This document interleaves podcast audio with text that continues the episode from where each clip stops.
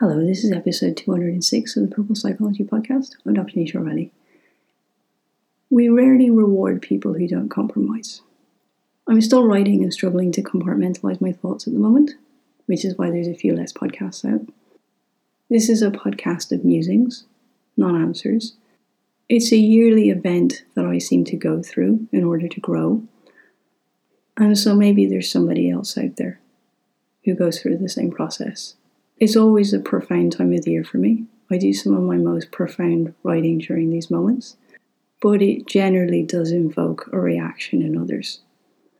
It's so rare to stay in yourself and not compromise, but it's even rarer for society to reward this act.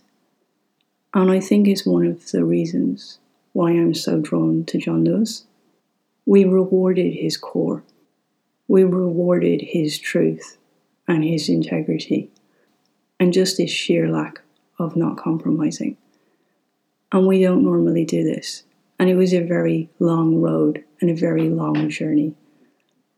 And there's one line that I've only ever heard spoken to me by others, and that is used to describe him as in this world but not of it. And I really resonate with that.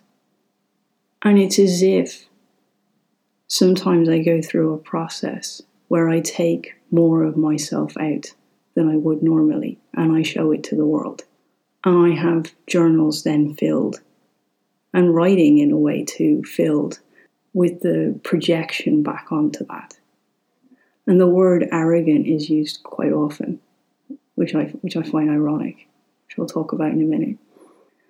And I'm not sure why I put myself through this, but I know it's a really good thing to do as well it just feels more intense this year as there's so much that the world is going through.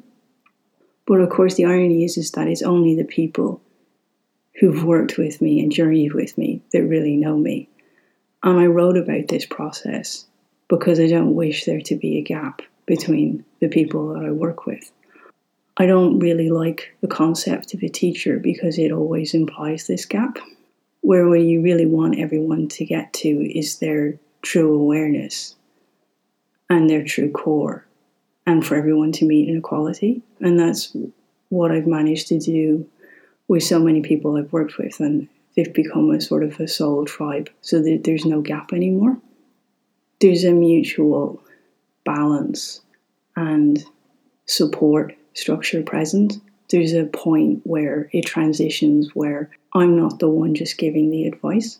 I'm beginning to see that we, we wear a cloak almost to conform and to follow rules and to compromise. I'm beginning to see it as a cloak of conditioning, one that veils the core. And when I see people such as Dr. Jane Goodall and John Lewis, people like this, I really wonder was the word arrogant ever used to describe their core vision and that internal strength on the purpose that they feel they have. Like it seems ridiculous now for us to even contemplate that animals don't have personalities.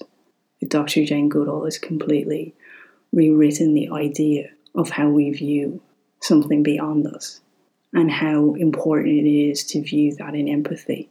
Whereas she would have been judged very harshly for being an empathetic woman in science at one stage. And I guess that's what gives me the strength to, to not question myself.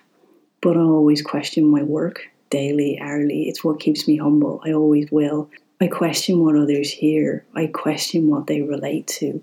Question what it means to them. You know, I just constantly questioning. And that involves some pretty big conversations with others. And I'm always searching for the people to have them with. You can know yourself, believe in yourself, know your worth but you can endlessly worry about meeting others with where they're at.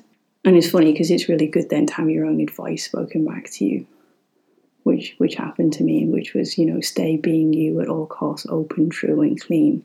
And that's what I mean by that. That sense of getting to such a place of equality with others.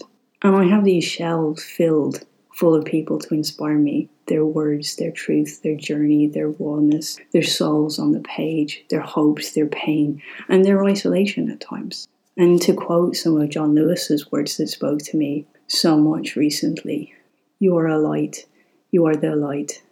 Never let anyone, any person, or any force dampen, dim, or diminish your light. Study the path of others to make your way easier and more abundant. Lean towards the whispers of your own heart. Discover the universal truth and follow its dictates. And, and so that is a process you, you do. You constantly read and evolve and show the world another layer. And you deal with the projection and the reaction to that. But you stay true in it.